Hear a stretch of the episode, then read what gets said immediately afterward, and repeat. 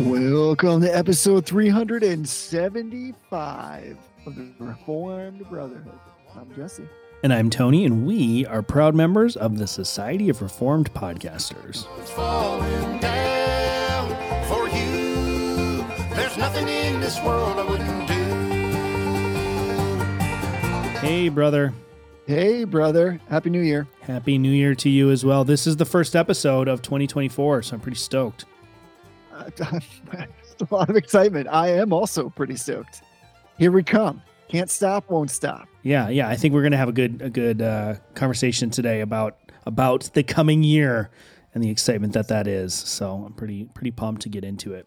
Yeah, I love this time of year because that impulse for new and fresh things that there's something that is old and there's something that's before us that is in some ways uncharted is really lovely. And I think there's, there's a lot, of course, that's biblical in that. And we serve a God whose jam is to restore, to revive, to change in ways that we couldn't expect before. And I have this theory that everybody actually does like change. Yeah. It- or better said, like they like the end product of change. Sometimes they don't like the process of change, Yeah.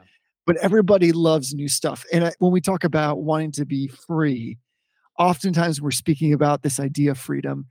Generally, when you press somebody, believer or not, they say something like, I wish I was free from this thing. That is like they wish they could be something different, changed, transformed, regenerated. So at the end of the day, of course, we can always debate that this turning of the calendar, although like you know, celestial bodies and the all this is part of God's grand creation. It's done with purpose and volition.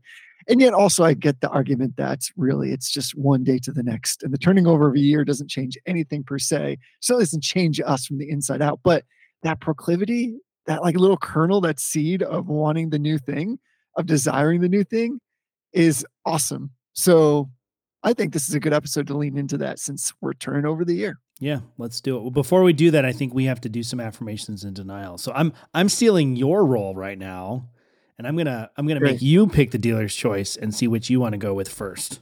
It's great. New new year, new podcast. New Tony, new roles. People are are logging in. They're like, "Is this the right? Is this the right show? I don't understand what's happening." I myself don't even know what to do now. I guess I just go. Is that how it works? Yep, just go. So speaking of it being a new year, I don't think I've ever affirmed this in our conversations, but I really like this. It's kind of a guilty pleasure, but your people are going to be like confused once I say exactly what this is. So again, that lovely kind of sense at the beginning of the year to maybe want to reimagine or revise your habits. One of those might be how you read the Bible. If you have some volition again to want to be consistently reading the Bible and do it like in a structured way. If you're like me, like to have some kind of fence post around you that kind of directs you directs you in, in a particular course. And we're certainly not legalists about this. I think we talked about this before. That the idea of reading the Bible shouldn't be a chore. It's a great blessing to have the scriptures in front of us, and we ought to pray regularly. The Holy Spirit would fill us with a desire to come and to process and to metabolize slowly and to savor the Word of God. And it's just, again, what a great time to be alive where we have so many options for that. So here's the guilty pleasure. I've been doing this for a, a little while and I like it. The guilty pleasure part is that it's something that I could do myself, but I don't want to.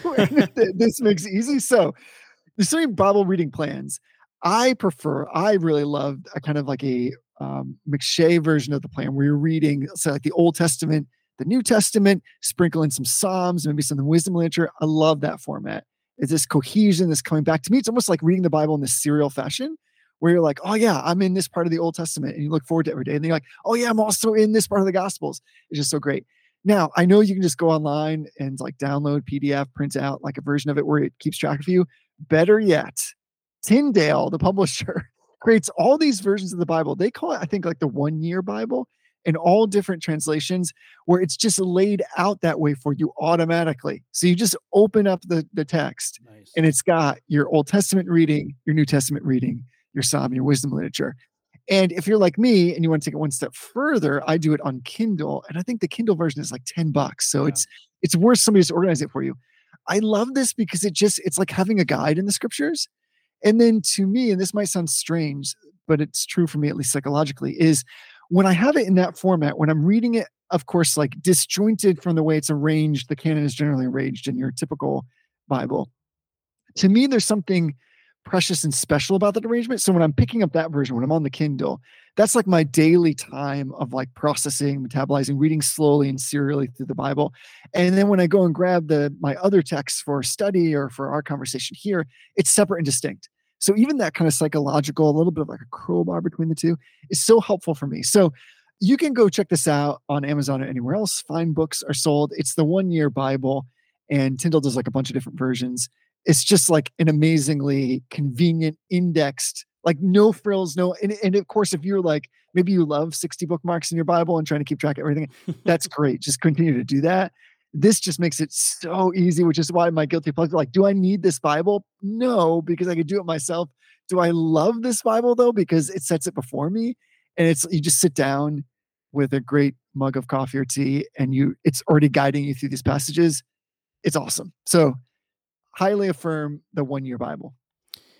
I feel like uh, our affirmations and maybe my denial are all going to be on the same theme here, and it's probably just a function of what happens this time of year for Christians. So I'm, I, I think that's great. I mean, I think anything that helps you feel excited and gives you some uh, like lattice work to to do your Bible reading is a good thing. Like I, I'm not a big fan. I think you and I have talked about this a little bit on the air. I'm not like a big fan of like chronological Bibles because I think right.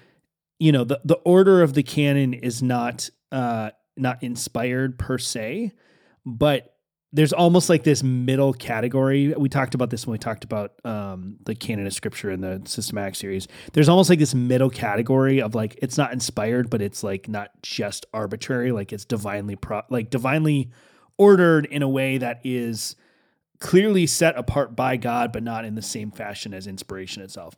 So, like, I don't love chronological Bibles because it sort of arbitrarily breaks up some of that. But I think something like this, where it's self consciously uh, not rearranging the canon in like the premise behind a chronological Bible is like there's some utility in reading things in the order of events that had happened, and there's nothing wrong with that necessarily. But like the utility in this is like this is something people are already doing. They're already right. using these reading plans, and you're right. Like this just makes it super easy to to follow and to to do something like that. And I think like, you know, like there's this old kind of adage that I've heard. I don't know how old it is. I don't know why I say it's old. I guess it's old to me. But like there's this adage that I've heard a bunch of times like what's the best Bible translation? The one that you're going to read. So like whatever whatever translation is going to actually keep you in the word, use that train. Even if it's the message. I know that's like like people are gasping at I said that. How like, dare you? Even if it's the message or like the New Living Translation or something we ordinarily wouldn't recommend, like it would be better for someone to be spending some time reading the message and reading like the New Living Translation or, or a, a real um like a real paraphrase kind of translation than to not read any scripture at all. So I'm totally on board with you on this one. Yeah, of course, like there's, and, you kind of already stole my denial, which I'm going to hang on to for just a second. But there's, you know, a sense in which it's nice to read through, say, like a whole book of the Bible, like just day after day. And that's fine too.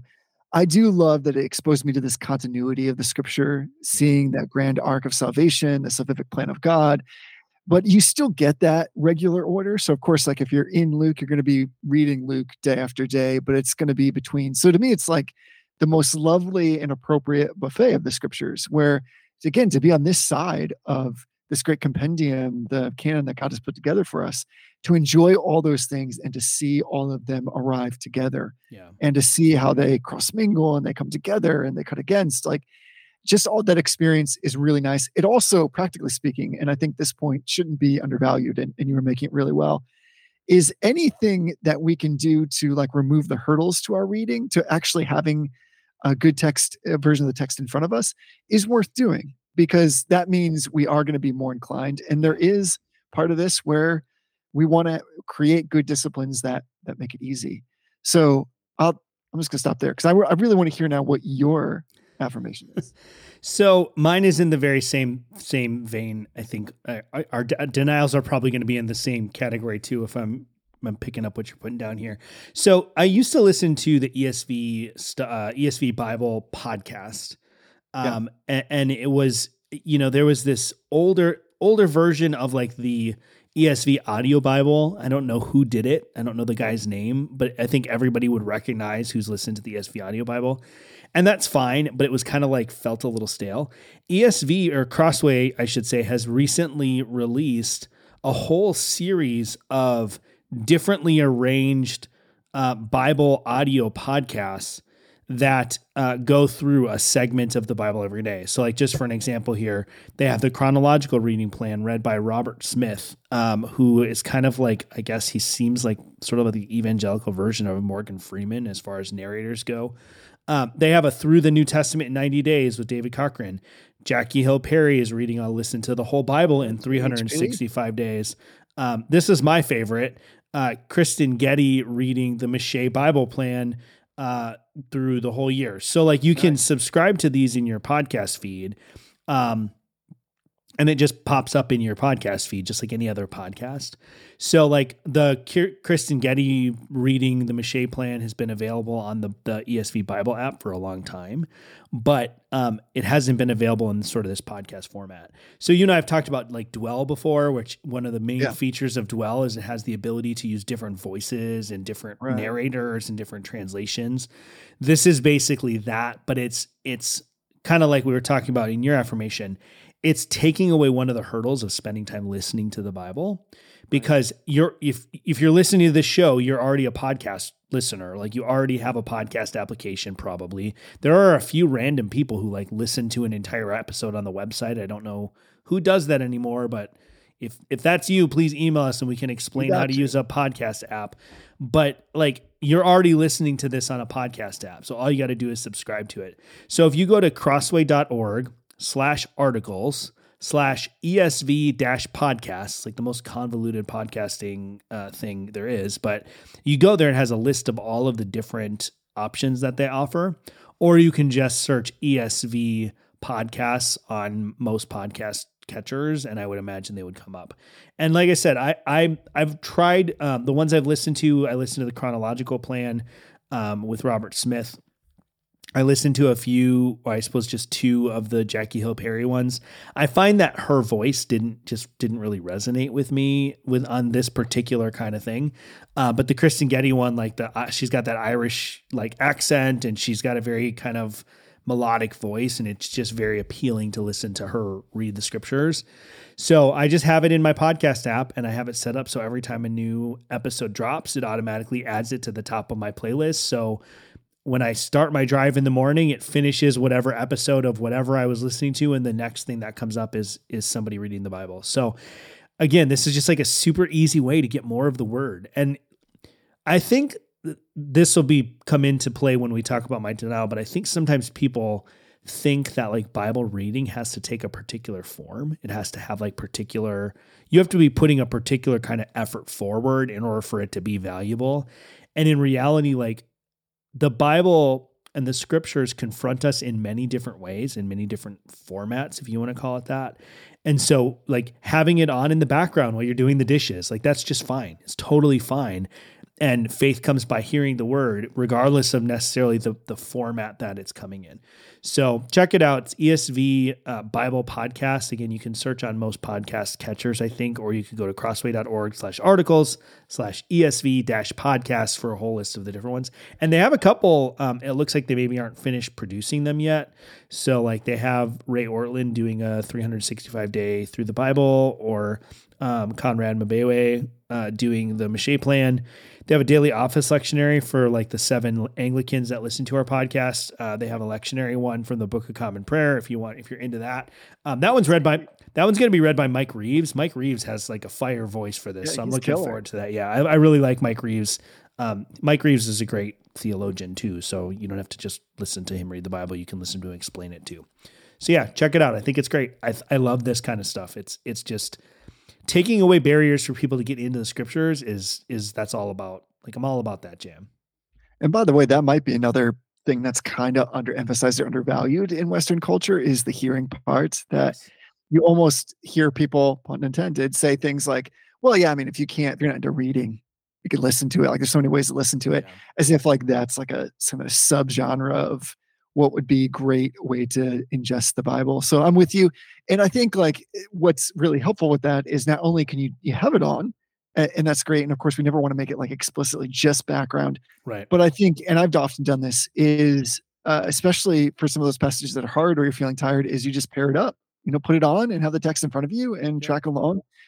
But hearing it is so incredibly valuable, especially I would say like when you can hear and meditate. And I think you and I have talked about this, maybe just in private, this idea that studying, the word studying, we talk about like what what do you do to study the scriptures? Like, what are you doing to study? Like, what are your study aids? Yeah. that's like such a contemporary question. Uh, you know, like what do you do to study? Really, the better question is what do you do to meditate on the scriptures? Yeah. And so that's where being able to again set yourself away from things, whether that's by running your eyes across the page or letting the sound of the words come into your ears, in so much as you're spending some time like focusedly in the scriptures.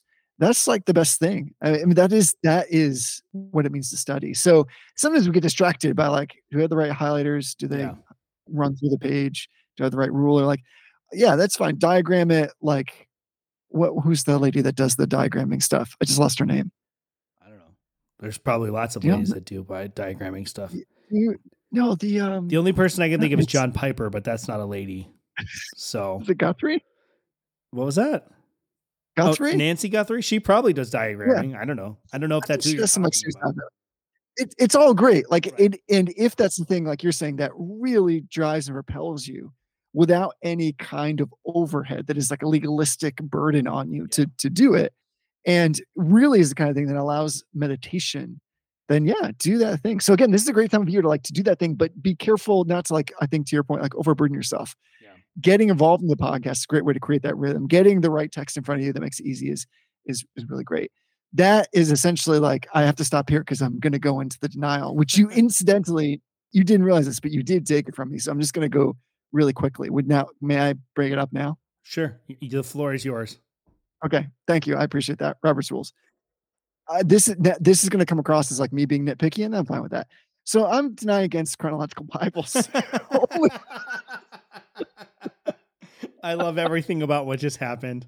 Yeah, no, but here's the thing, uh, loved ones, not because they're bad, of course. Like, and there was a time where I was working pretty regularly through a chronological Bible, and I found the same thing. It can be helpful from like I guess a historical perspective. You're trying to orient, there are certain parts of scriptures that you might be like, oh, look at these dudes are contemporaries. Like that's super helpful, I think, and you might be able to kind of get a more clear trajectory of the things that are happening either contemporaneously or like adjacent to each other, like cheek to cheek, so to speak, and it's arranged for you. I just think there's more cost to benefits on it, especially when you get into some of those harder Old Testament like law passages where you're like, yeah. oh, I'm just going to be here for a while. Hello. So I I prefer a different style. So I'm saying that for me at least, I think just a buyer beware out there. The chronological Bible, oh, it'll get you. I, I mean, it it it's helpful, but I also think you you end up then in these purposely, of course, like com- large compartmentalized sections Yeah. that sometimes are a slog. And I think we can be honest about that. There's some parts of scripture that are really draw us more easily than others. And then I think you're going to have like your year is going to be bifurcated, of course, by both Old and New Testaments. But even beyond that, it's going to be pretty bifurcated. There'll be parts where you're going to be really dislocated from the rest of the scriptures. But you're basically giving all that up to say, I really want to have something that's really on this timeline. I'm just with you. I'm not sure the timeline thing is worth it. Like the juice might not be worth that squeeze. Yeah, you know, maybe I'll I'll say something positive about chronological. So I'm a fan of chronological reading plans or stud maybe study plans is a better way to phrase it. Like there is definitely some utility in understanding uh or or maybe say like interspersing the Psalms of David in into the into first second course. Kings and Chronicle like in, Right. interspersing that so you have the context for the Psalms. But a couple things that frustrate me is that like uh, most of the psalms maybe not most i haven't i shouldn't say most because i don't know that but many of the psalms we have no idea what the context is we have no concept Right. apart from maybe some of them like it was written by david so like we have this this range of time of david's life which is long for most people in that time frame and it just gets plopped in there somewhere. Or like the Proverbs. We have a lot of like the Proverbs are the same way. Like they get tossed in there in Solomon's reign, but we really have no idea when they were phrased or when they were written. But where I think a chronological reading plan can be strong is exactly like you're saying. There's utility, like um, when we did the Micah series. Honestly, this is maybe to my own shame as a biblical studies major and someone who's a seminary graduate. I didn't really understand how closely related the book of Isaiah eh, or portions of Isaiah and Micah really were. So, like having that kind of stuff set before you and, and put in front of you is fine. And I think where I get a little bit suspicious, and and the reason I'm so like opposed to chronological Bibles is I actually read. Uh, I had a chron. I'm sure I have a chronological Bible somewhere in my library. I'm, I'm it's kind of first world problem that I'm not even 100 percent sure that I do. Um, I read a chronological Bible one time, and the introduction basically said something similar to "We finally put the Bible in the right order." and I was like, I was like, okay, first of all, like, yes, the canon's not inspired, but like, hold on a second here. Like, you really think after two Bold thousand claim. years of history that you got it right? Um, especially when so much, and this is people might be surprised to hear us say this, but like so much of the historiography of the Old Testament has a lot of question marks associated with it. Like, where does the book of Job go? Most people traditionally would say that it, it is the oldest event in the Bible, Right. like apart from maybe the flood, like it happened like right after the flood. But we don't actually know that. There are good, there are good arguments that places Job variously throughout the book of Genesis in terms of like where it falls in the timeline. So when we have a chronological Bible, you're automatically assuming someone else's interpretation of certain elements of the Bible, which is is okay if you go into it knowing that. But I think because because Western theology and Western historiography places such an emphasis on like chronological ordering, like that's a problem because we we think we've got it right. And like I maybe I don't know, maybe you've run into it. I haven't run into a chronological Bible that really like reorders the the gospel accounts. But there are elements of the gospels that we know happen in different orders in different gospels for to make theological points. So I, I think that there are some dangers there. But again, if if you're a history nerd and you love that and that's the way that's going to get you to read the scriptures is that you're going to put everything on a timeline and you're going to chart it all out like one of those red string conspiracy boards um, from the internet, that's then that more power to you. But I'm totally with you that like there are a lot of pitfalls that come with that kind of thing. The um, Dr. Horner method. Have you heard of the Dr. Horner method for Bible? Yes. like there's an element that say the same kind of issue comes to the fore for me is like he has um, the Horner method has you reading Acts every single month. And like, okay, so this guy, this guy has decided for you that Acts is more important than the rest of the Bible. Like, you need to read Acts and Proverbs more frequently than everything else. Right. And like, I, okay, like I understand there are parts of the Bible that are more important than other parts of the Bible. Like Romans 1 and Romans 8 are more important than like the first six chapters of, or 10 chapters of Second Chronicles or whatever it is. That's like a thousand pages of genealogy. Like there are more important parts, but that's something that I think we have, we have to be cautious of. And the chronological Bibles, chronological reading plans tend to try to make it seem like the the chronological ordering of things is the most important feature of the Bible. And that's probably in some ways like the least important feature of the scriptures. Like really like the order of events is not the most important thing for you to land when you're reading the Bible. Right. I, my point is, think it might be overvalued. That's just all I'm Yeah, saying. I yeah. think we might have priced a little, a little bit too much in there on their chronology. And I, I- again, I don't want anybody to hear me saying like uh, the entire scripture is about Jesus. So Right. like we're in, you can be in reading in Leviticus and in Deuteronomy, and you're seeing in that law all the beauty and the glory of Christ. Absolutely. So, but you know, again, maybe no, we should do. We should make a plan where you you read Leviticus every month. Like that's just I, would love that. I love the book of like that. Leviticus. Yeah, and again, I think that we can all. I think actually when we see them, so to me, like uh, this is just my opinion, but having the scriptures set before you in the way that I just described, that I particularly enjoy, to me is like having all of these beautiful jewels set in a piece of jewelry, and it's seeing them together and amongst each other that also draws me into seeing their beauty because I can appreciate it in a little bit more bite-sized way knowing that it can captivate me in that moment as I'm meditating on it in that day. That's not to say, of course, you can't do that by just reading that one particular passage Right. all the way through. It's I just think there this is the great beauty and the joy that we have to, with all these resources and the freedom in Christ to meditate on the scriptures in various ways. It's just that it turns out the chronological Bible is is not my jam. So Yeah. all right, we, now that we've dunked thoroughly on that, what what is what are you denying? Well, before we move on to my denial, let me put in one little plug. We, we haven't talked about this for a little while, but we, we are actually still, I suppose, sponsored by Logos Bible Software. So, um, one of the things that I think one of the first things we ever talked about about why we love Bi- Logos Bible Software is that it has the ability for you to create custom reading plans for any Sure. any book in your Logos library, whether it's the Bible or like I have a reading plan that I'm working through to work through the Institutes of the Christian Religion for a second or third time over the next like year and a half. So like you can go to reformbrotherhood.com slash logos. It'll automatically redirect you to our affiliate page. If you're interested in purchasing logos, please do use that link because we do make a, a small uh, they call it a commission. I don't love that term, but we do make a small commission on that.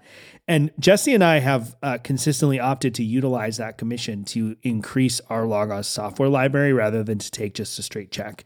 And the reason we've done that is because we we find value in the resources and we want to use the resources and the funds that come to us to invest back into the show. And and our partnership with Logos Bible Software has really done that. Um, so if you're interested in, in creating your own Bible reading plan, and they have all sorts of pre-programmed ones, M'Cheyne, chronological, they have all that stuff built in. But you can you can literally hack your own Bible program in terms of like your own reading order. So this year we'll talk about this more. Like we're starting to drift into the topic, and we'll we'll get there. But like this year, I'm reading Genesis through Revelation, but I also feel that same thing that you're talking about that like I don't want to just be like, well, I'm only going to read the Old Testament for the whole first ha- like first third Right. like two thirds of the year and then the New Testament. So like I'm doing Genesis through uh, Revelation in the ESV, and I also have a second plan programmed where I'm reading Isaiah through Revelation and then Genesis through Song of Songs um, in that order for the sec like in a different translation. So Logos Bible software really gives you this ability to create your own Bible reading plan. If you wanted to read Leviticus every month, like we said that as a joke, but if you wanted to do a deep dive of Leviticus every month, there would be a way for you to say, I want to read Leviticus 12 times over the next 12 months. And it would automatically subdivide that into equal, roughly equal portions. So you have a reading plan built.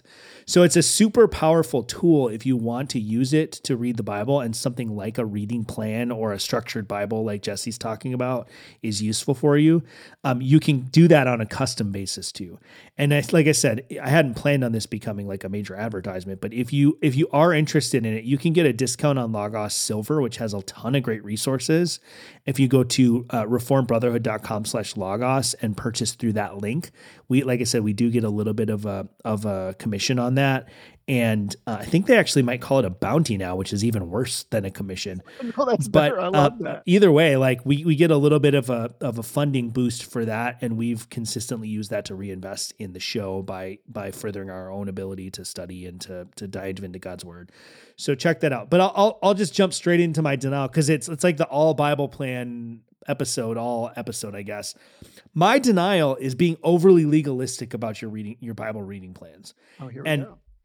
this time of year like if you have like i i'm subscribed to a bunch of different blogs and it's like clockwork every year december usually like december 27th it's like everybody wants to tell me what bible reading plan i should use for next year and like january 5th every year it's like how to get back on track if you've fallen off of your bible reading plan and what i don't often see is the article that's like, hey, so I know that you've got a newborn and you haven't read your Bible for seven months, and that's okay. Like, uh, that maybe is an exaggeration, but like life happens and life gets in the way.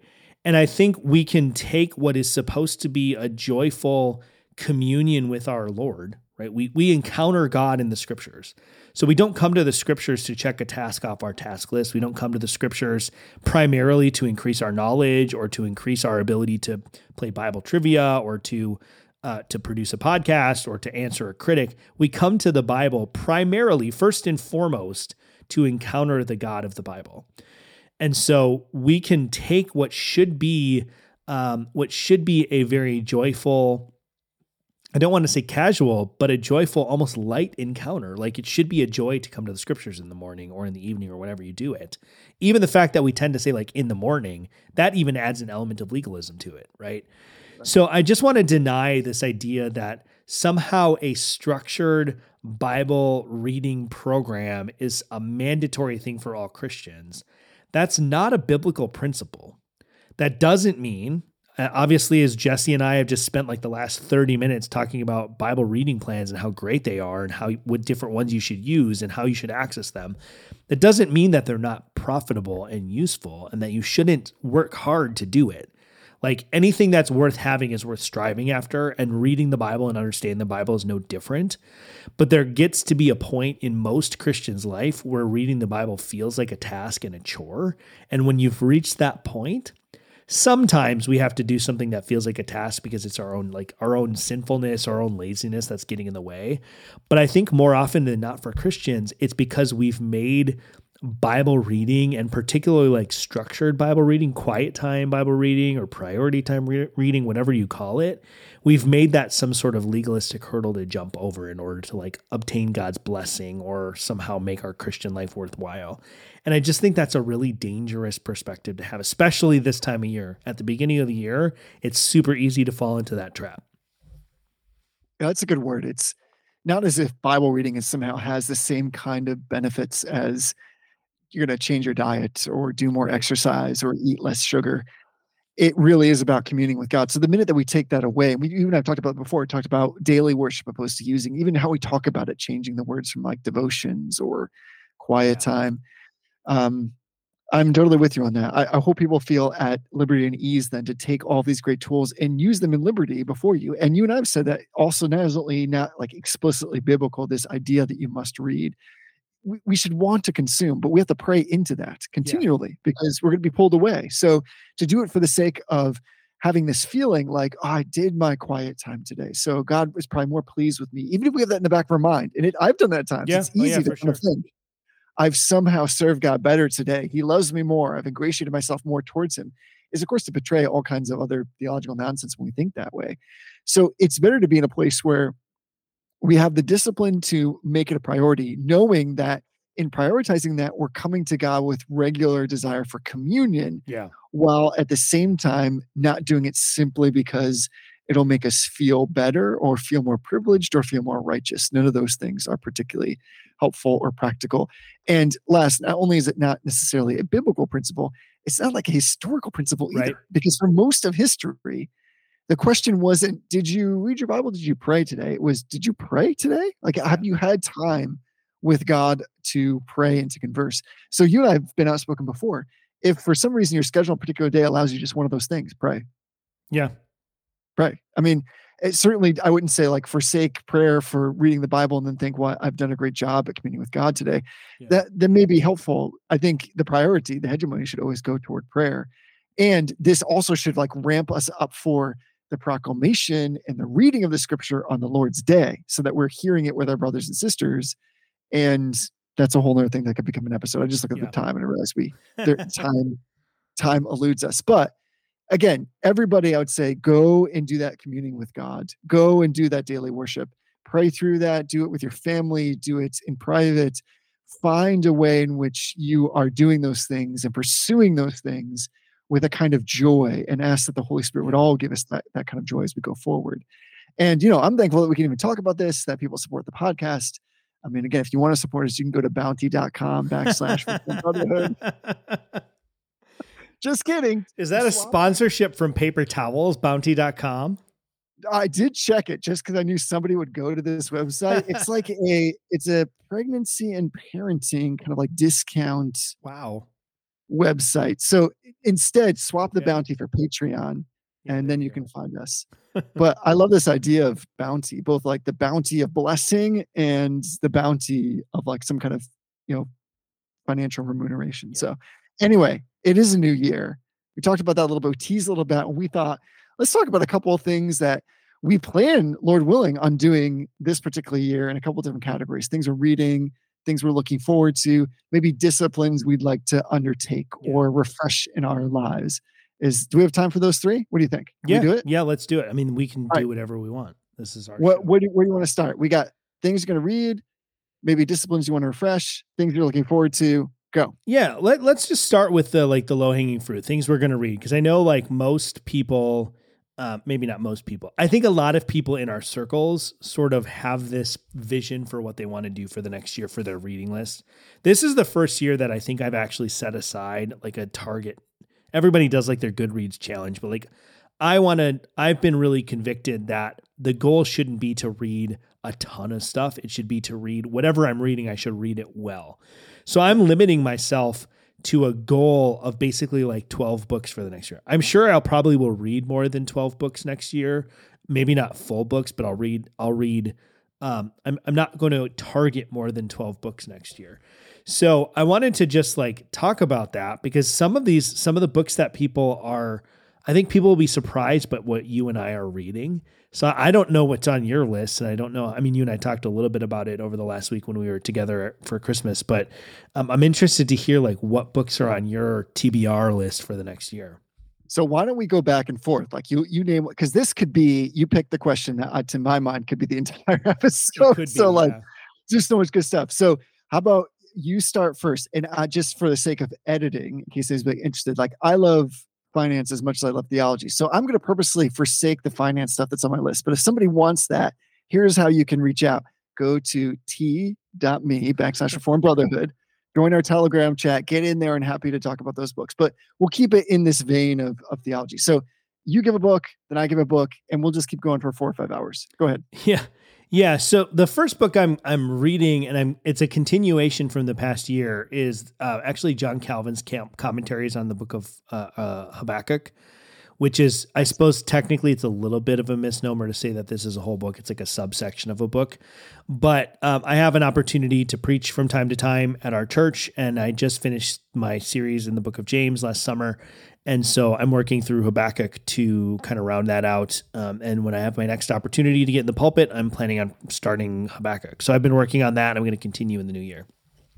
That's awesome. So we should have said, everybody, stop what you're doing, pull over the car, get out your phone, get a piece of paper, because we're just going to name a bunch of titles. Exactly. So yeah. if you're interested in any of these, um, well, they won't be in the show notes. So you're just going to have to make your own show. That's what we do. This is a self show notes show. It's Make true. your own show notes. All right.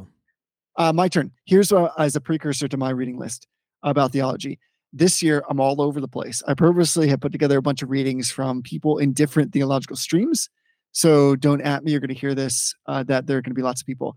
And the first one is the one of our resident Lutherans that we have to get back on the podcast, Chad Bird's book. Your God is too glorious. Finding God in the most unexpected places. So there's the my first uh, Lutheran flavor. All right, back to you, sir. So um, I'm also, you know, I've I've been on a stoicism kick for the last I don't know year, maybe nine months, whatever. So I've I'm gonna I'm gonna double dip a little bit here. Um, I picked up a copy of the Daily Dad by Ryan Holiday, which is uh, it's daily meditations, sort of in the Stoic, uh, sort of Stoic vein of thinking that Ryan Holiday is known for. Uh, and I also for Christmas got a copy of his book Courage is Calling. So he did this little he's working on this little series on the different stoic virtues and courage is one of them. So i'm looking forward to that. So courage is calling is one of them. They're they're short. Um, he did obstacles the way discipline is destiny lots of good books like that. So daily dad and courage is calling are the two ryan holiday books that i've picked up that i'm going to read That's awesome. Now I think everybody in their list needs like a little triggering, needs like a little polemic fun, if you know what I'm talking about, needs like a a little bit of like a throwdown. So on my list, you have to, as far as I'm concerned, it's not a list if there's not a Puritan on it. And so the Puritan slot this year goes to John Owen's, A Display of Arminianism, oh which is a treatise that shows the inconsistencies of the Arminian perspective as they cannot be squared with scripture. So nice I'm super stoked about this. And again, I think it's like this is like more or less in the public domain. So you can all go get a copy of a display Arminianism. And I like that. I love this. Is classic Owen. It's his red boots all up on you. It's um the title itself seems like it would be as if it's like playing towards Arminianism. I like that. And it's like, no, It's not it's not. nice. That's These a- these red boots made were made for walking, and that's just what they'll do. One of these days, these red boots are going to walk all over Jacob Arminius. Exactly. So there you go. There's there's my Puritan slot, a display of Arminianism. Yeah. So um, another book that I'm I'm going to work on, and this is a book that I've dipped into over the past couple years, and I'm a little bit ashamed to say I've never actually finished it. Is I'm finally going to get around to finishing the same God who works all things by Adonis Vidu. Oh, Um, nice. you know the the the theology proper wars are still red hot on the internet, so I hear. Uh, but I haven't really been involved in them since I've jumped off social media. But I'm planning on finishing that out this year. It's it's a super dense uh, book, so it probably will take me all year just to really go through it slowly and understand it. But it it's from the from what I've read of it, it's amazing. So I'm really looking forward to that. That's awesome. That's a great one. So this is another this is a book that will mess you up. I'm actually coming back and reading this again. It's the kind of book you want to read and put into practice. Like read maybe you've read these books. You read a chapter and you're like, okay, it's time to go after this chapter. It's time Yeah. to try some of these things. It's trying to put this stuff into practice. So I bet this is a book that most people have not heard of.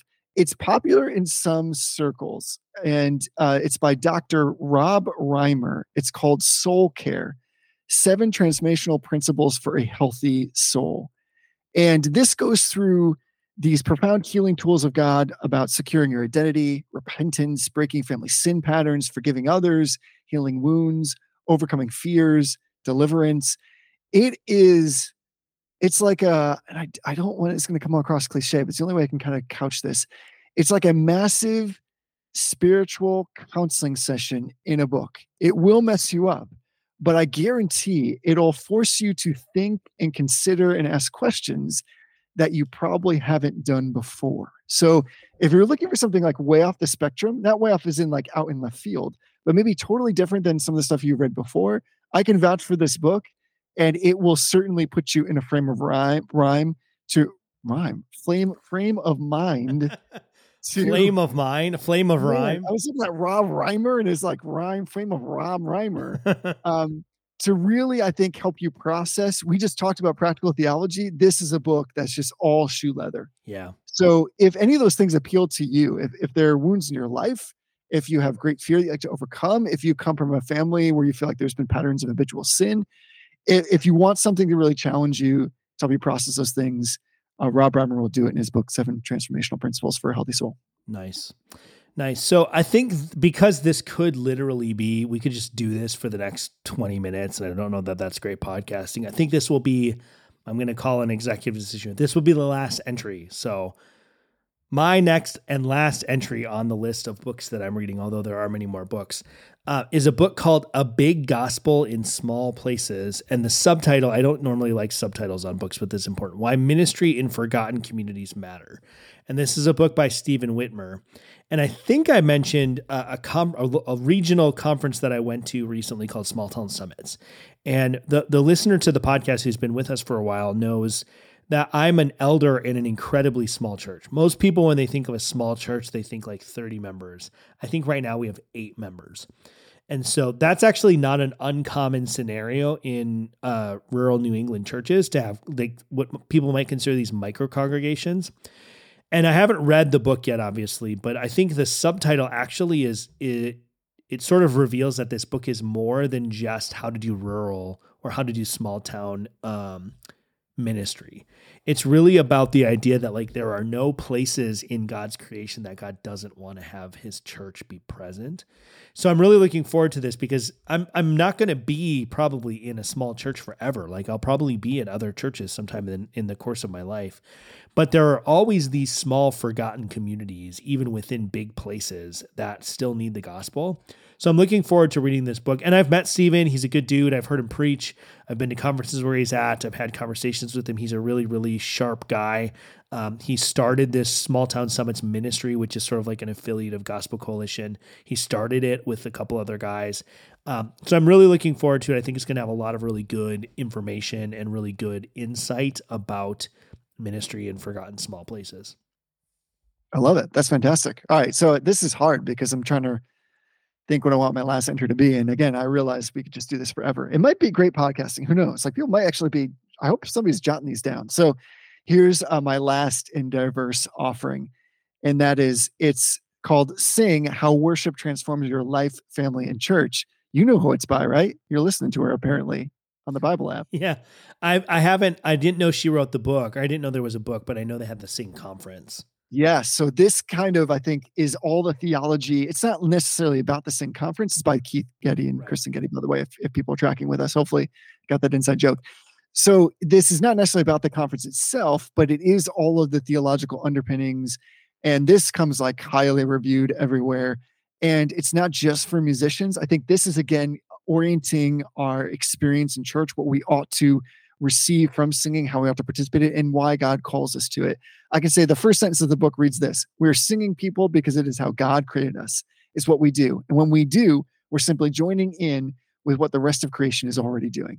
That's a what a beautiful Yeah. entry point into understanding sing. So maybe you're the kind of person that was, has never been into singing. Maybe you feel like you don't have a great voice. And so for that reason, like you've never felt you had a really penchant or talent to participate in something. I'd say this might be a great thing to pick up. It's 140 pages. It's apparently very approachable, and you can read it with me this year, and we'll compare notes. So, all right, there we go. All kinds of good books for people to. And again, if you're in the Telegram chat, this is your opportunity to drop in some of your reading list, Yeah. and let's compare notes, and we'll just keep this big reading list jambalaya going strong. All right, next topic. We got like 12 minutes. Yeah. Let's go to disciplines what is something that you'd like to undertake this year or refresh in your life or Yeah. refocus on what do you think Yeah, I, there's a couple things that I'm wanting to focus on. One of them I don't think is going to be a surprise to anybody. I'm trying to really dive into the bullet journal method, like as an actual like comprehensive method. So over the last year, I've dipped my toe into it in really like really like limited fashion. In that I've had like a very small set of things that I log every day, and I do it in this in the morning every single day, the same way.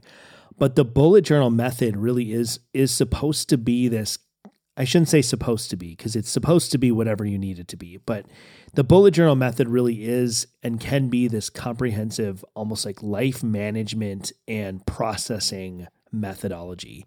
And I don't mean processing in the product like productivity sense. It can be that too.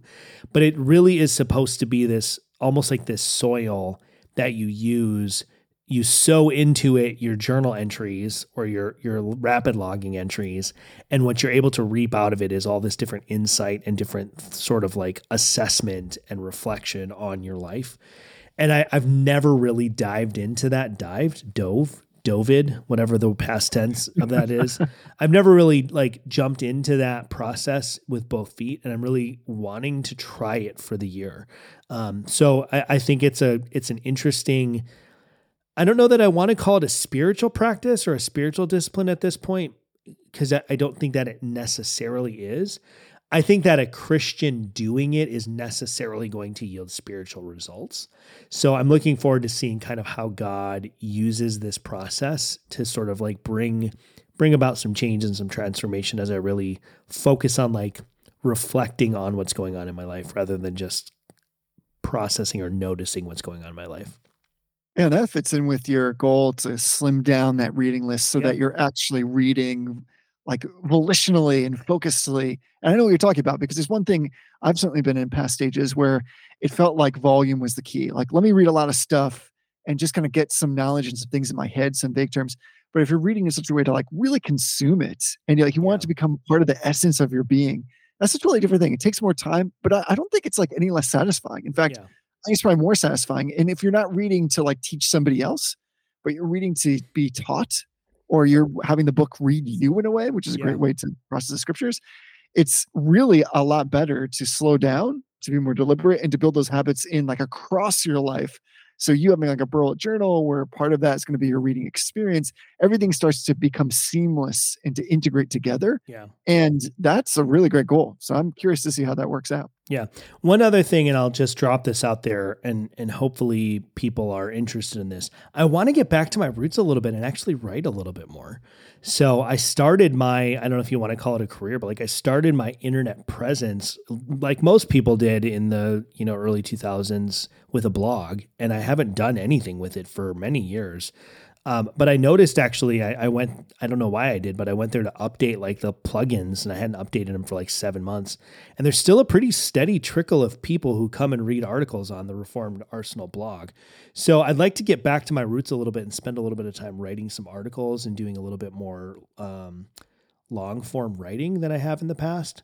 So that's something I want to focus on. Hopefully, people are interested in what I have to say on that side of things too.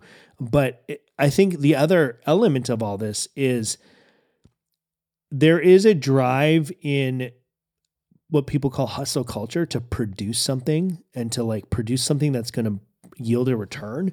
But one of the things I've learned in my study of Stoicism over the last year and kind of Stoic practices and sort of trying to integrate that into Christian disciplines, producing something just for the sake of someone else consuming it is not not necessarily bad but it's not also the only reason to produce something. Sometimes you write, sometimes you spend time writing a blog article because it's what you need to do to process a theological topic or to process your thoughts on something.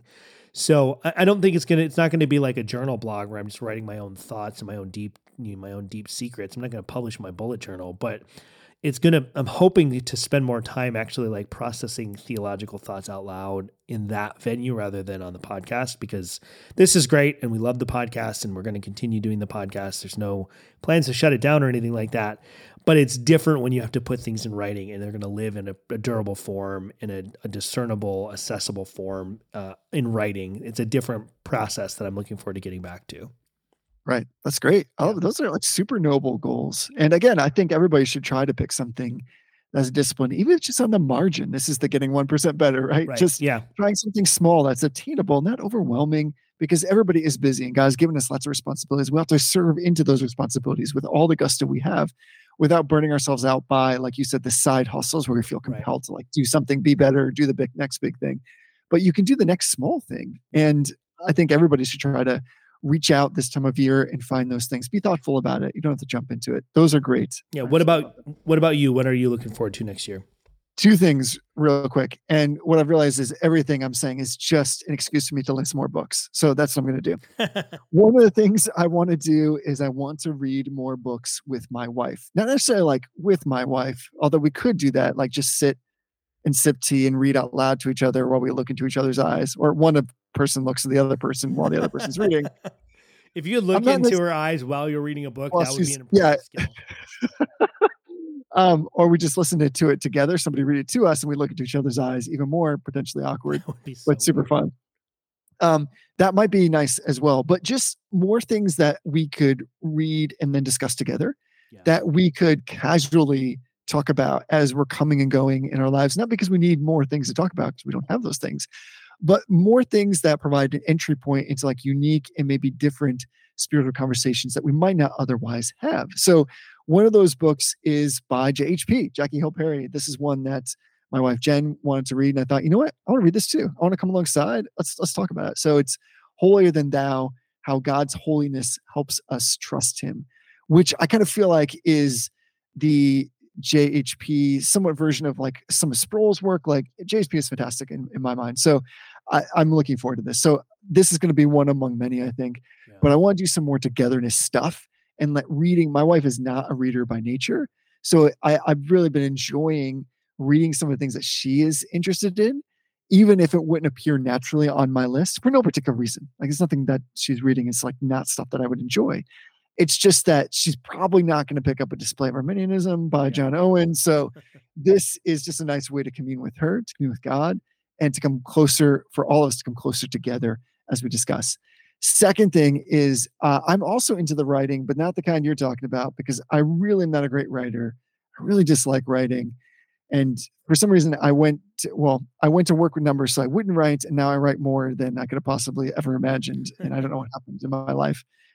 I want to write more music, and I want to write more music for our church. I want to write more music for me, and just like you're saying, in a way that is first driven by my own expression of worship as I'm doing daily worship stuff. And so, one of the ways I want to get better at that is I've just now gotten into this routine. I'm going to lean into it where when the melody strikes me, I'm just grabbing my phone now and I just record these little snippets of a melody that hits me. Oftentimes it happens in the shower. So now I literally have sometimes like just vacated the shower, like just running through the house to grab my phone, just to record a couple of notes that I can that allows me then to get it out of my mind. I can remember it and then I can come back to it later.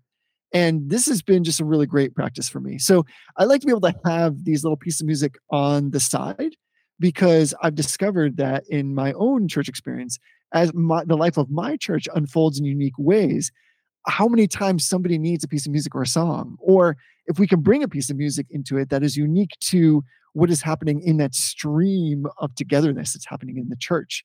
I want to be able to do that. But also, I just want to do it for me. So when I'm by myself in my bedroom worshiping, I have no problem with writing that stuff and even just slapping it down in a rough recording. But I want to be more you uh, people who just like with with writing prose, there is like a discipline to this. Unless you cultivate it, it really doesn't happen. So there's this tension between not getting stuck on the oh I have to put something together, but also saying you got to come and sit down and have the guitar or the piano in front of you with the scriptures open as you're reading and, and praying and as melody hits you to just be okay to write and sing and maybe record a little something and maybe others will find benefit from it maybe others will not i guess it's like the blogging of music but you don't really put it anywhere i don't know Yeah. Well, you could. I mean, you could put it somewhere. yeah and that's another thing is like maybe um, working on some projects with some others I, I have enough pieces of music that god has uh, really blessed me to be able to put together and to use in some different settings corporately and i've i've long said and i've had like such amazing opportunity to collaborate with so many great musicians where i'm writing just a skeletal structure of this piece and i'll be working with a cellist who's so talented and say to him uh, like elijah can you just just play what comes to you and just play these glorious parts? And i've said we need to record this. Like at some point i want to record this. And the time is now to really start working through that just one at a time and bringing people together. I have the means to be able to do this and it doesn't get done unless it gets done you know what i mean Yeah. so it's probably time to start embarking on that because you can always just say we should record this but at some point if you really want to you need to be like all right so how does saturday work we're going to go and just lay down some tracks Yeah. and see what happens. So, reading more with my wife and together and looking at her beautiful eyes and then writing some more more music. All right, this is a perfect way to round this out. What are you looking forward to in the big 2024? Yeah, I mean, I think there are lots of things coming up. I mean, I, I this is going to sound cheesy for us to round out the podcast this way. I'm looking forward to what the next year has for our show and for the podcast and for our community because I think as I think about the different things you and I have sort of like dreamed about over the last year about what we want to do with the Reformed Brotherhood and now hearing like where our our different passions and our different intentions and desires for the coming year are like a lot of those things have a lot of affinity with the things that we've talked about in the past For sure. so like I would love to grow the Reformed Brotherhood into uh I don't want to call it a ministry, an organization that produces things like a, a newsletter, like a, a weekly newsletter that comes to your to your inbox that has a quick hit theological subject or has a a brief thought on a on a question of the catechism, something like that.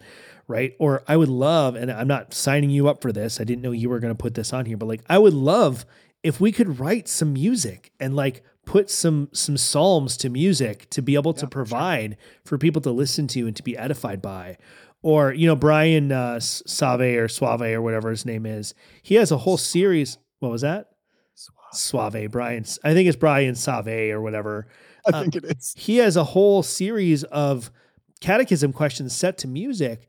Yeah. Um, and and you know, I don't want to cast a lot of shade on Brian Sauvé. Obviously, we run in different theological circles. I think he's a believer. I think he's a Christian brother, but I, I wouldn't want to endorse most of what he does. I would love to be able to provide some resources that help people to engage the catechism questions and memorize them. And the, one of the best ways to do that is little catchy tunes that you can Yeah, sing in the sure. shower that gets stuck in your head. So, like, I think that that's what I'm looking forward to is us being able to expand what the Reformed Brotherhood is and has to offer um, in terms of like other things beyond this, just this like hour long podcast that we do every week. That's not a promise. I'm not like signing us up for some grand mission, but I, I'm really excited about the prospect of integrating some of what I'm trying to do in my own personal life with increasing my writing and things like that. Integrating that into something we can offer to the community, I think is what I'm looking forward to. Yeah, that's great. I mean, you're right about that. There was like, I think it was two, ye- it was over two, two or three years ago now. I wrote a song for our church for a homegrown VBS. I talked about this. It was called Lights, Camera, Jesus. Yeah. And that's how the chorus starts. And, you know, all music writing is given by God. All of that stuff comes through him and by him and by the power of the Holy Spirit. And I put a, together a piece of music. There are adults that still sing that to me regularly. And they're like, I wish I could get this song out of my head. Um, I- you're I'm with you on that. Like what a what a beautiful tool. That's Yeah. that's fantastic. I really thought you were going a different direction with this one. Really thought we just like teed this thing up. I thought you were going a different direction for what you're looking forward to in 2024. All right, I'll go. I'll go then. what what did you think? think I was looking forward into 2024? Well, I don't know because are you? I don't know if you were going to say it or not. I don't think I was. Oh, okay, Probably not. Okay, never mind. Um, pay no attention to any of that. so there's there's no editing on this. You're going to hear this whole part. So uh, I'll go real quick. Um, what am I looking forward to in 2024? So I think that one of the things I'm looking forward to is, you know, I think my family is going to go through all kinds of uh, different changes. People are making changes in their careers. They're making changes as they continue to age, and I was thinking a lot about that recently. That uh, for many people, that's going to be this year. There's going to be unknown things that are going to happen. That, and I always think, I think it was like King George in one of his Christmas addresses many years ago, who said something to the extent of, "Better than knowing the unknown is putting your hands in God as He leads you through the unknown." yeah. and it's, it's a weird metaphor but i've always thought about this idea that as the year presents us with so many things that when we get to the end of it we'll be like my word that was a year right Yeah. and there'll just be all these things and we'll go we'll look back to the faithfulness of god like kind of front end loading our thoughts about that and our fidelity to god as we wait upon him as these things that are uncertain only to us unfold before us and so i think like the philosopher said it best like you know every new beginning comes from some other beginning's end. So We should have a podcast where we just we just quote pop songs in a contemplative cadence. And they sound so profound when you do that. Uh, they do. We can even like slam poets. Right, know, kind of exactly. If I was like, hey, hey now, you're an all-star. Get your game on, get paid. Like it just sounds profound.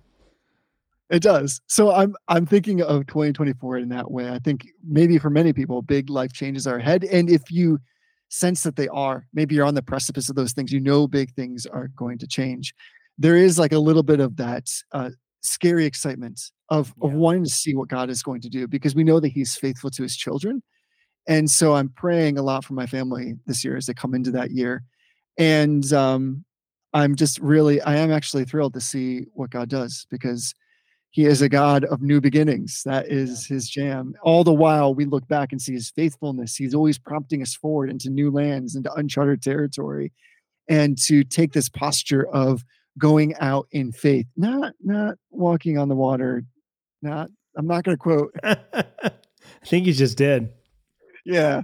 I tried to avoid it, but um, you know what I mean. Does that make sense? Yeah. So, like, it's, Oh, yeah, it's kind of sure. a weird thing to look forward to because I, um, I think that uh, I- I- you know, Lord willing, well, I, we all got stuff. Honestly, like I think all of us, like in our family, have got stuff where things are going to be happening. We're going to be making some changes. So, I'm excited to see how God moves among those things when He makes realized for us what He has known all along from eternity past as part of His great plan Yeah. then it's just such a blessing to be able to participate in those things. I'm I'm with you. I, you know, I'm I'm I'm 40 years old. Um, I, it's not like I have had a huge long life of of wisdom to share with anybody. You know, God God willing, I'll have many more years in front of me to to accumulate wisdom. But one of the things that I try to latch on to is like as uncomfortable as change has been. Like I've been through a lot of big changes in my life in the last 40 years, especially in the last I don't know, like 15 years. I, I can look back at all of those major changes and remember how nervous and anxious I was in the midst of those Yeah, big for sure. changes. But then looking back at them, first, they don't feel so big once you've made it through them. And Right. second, they've always yielded some sort of blessing. God has always blessed me through whatever major changes are going on in my life. And so it, it's easy. I shouldn't say it's easy. It's a regular discipline, a regular practice that I engage in when some big change is coming to think about the fact that the big changes in the past have been ways that God has changed and blessed me. So Right. I think you're right. Like everybody is coming into a new year, everybody's coming into new circumstances. Um, there, most people don't know what those big new circumstances are yet because they're going to surprise you. But God is faithful, and He is uh, He is working these things out. I, I don't know if there's a theme catechism question for our podcast, but if there was, it would be the first question of the. um, This will Yeah, surprise for people. sure. The Heidelberg Catechism, and particularly the phrase "all things must be subservient to my salvation." Like God is working all things to be subservient to the salvation of His elect. And so, whatever big change, uh, whether we feel it's good or bad, whatever big change is coming in your year, that that is going to be subservient to your salvation. It's subservient to the good and glory of God and to the good of His people. So, I think that's as as good a way for us to round out and start out uh, our 2024 I don't know highlight looking forward episode, whatever we want to call this. Um, it, it's just going to be a great year. No matter what happens, it's going to be a good year. It's the year of our Lord 2024. So let's let's get after it. And again, you know how to find us. You can find us online, join the Telegram chat. If you want to give us a bounty, you can go to patreon.com backslash reform brotherhood. You can just bounty the podcast all day long. And it really is those bounties, the many bounties together, small and large, coming together to make sure that this continues to happen for these 375 episodes. Yeah. We've seen so much faithfulness in God, and hopefully, maybe you perceived it as well in the way in which, uh, if you've listened to us for any length of time, you've seen how God continues to work in our own lives, uh, continues to change us. And Tony and I are changed people. Yep. And every time we sit down to talk, I'm reminded of that fact that we're not who we once were, both in this writ large sense that God has saved us and rescued us. And He continues by His grace to refine our minds and to bring this theology into a practical practice so that we really can love Him, we can love others that are around us, and we can serve Him with really greater volition and greater energies. So I'm so thankful. Hopefully, you've gotten to see some of that. And if you don't believe me, just go back to episode one. Yeah. And I mean, you'll just see how the podcast has changed. That's the bounties at work right there. There you go. Just Just the audio quality is the bounty at work right there. well, Jesse, I feel like we could continue to to talk about this, and we will continue to talk about this for the oh, We will. coming year, the different things God's doing in our lives and what He's going to be doing in our lives. There's a lot of stuff coming. We may not know what all of it is, but it's all going to be good, and it's all going to be from God. And I think that's the best way for us to round this out. So, Jesse, until next time, honor everyone. Love the I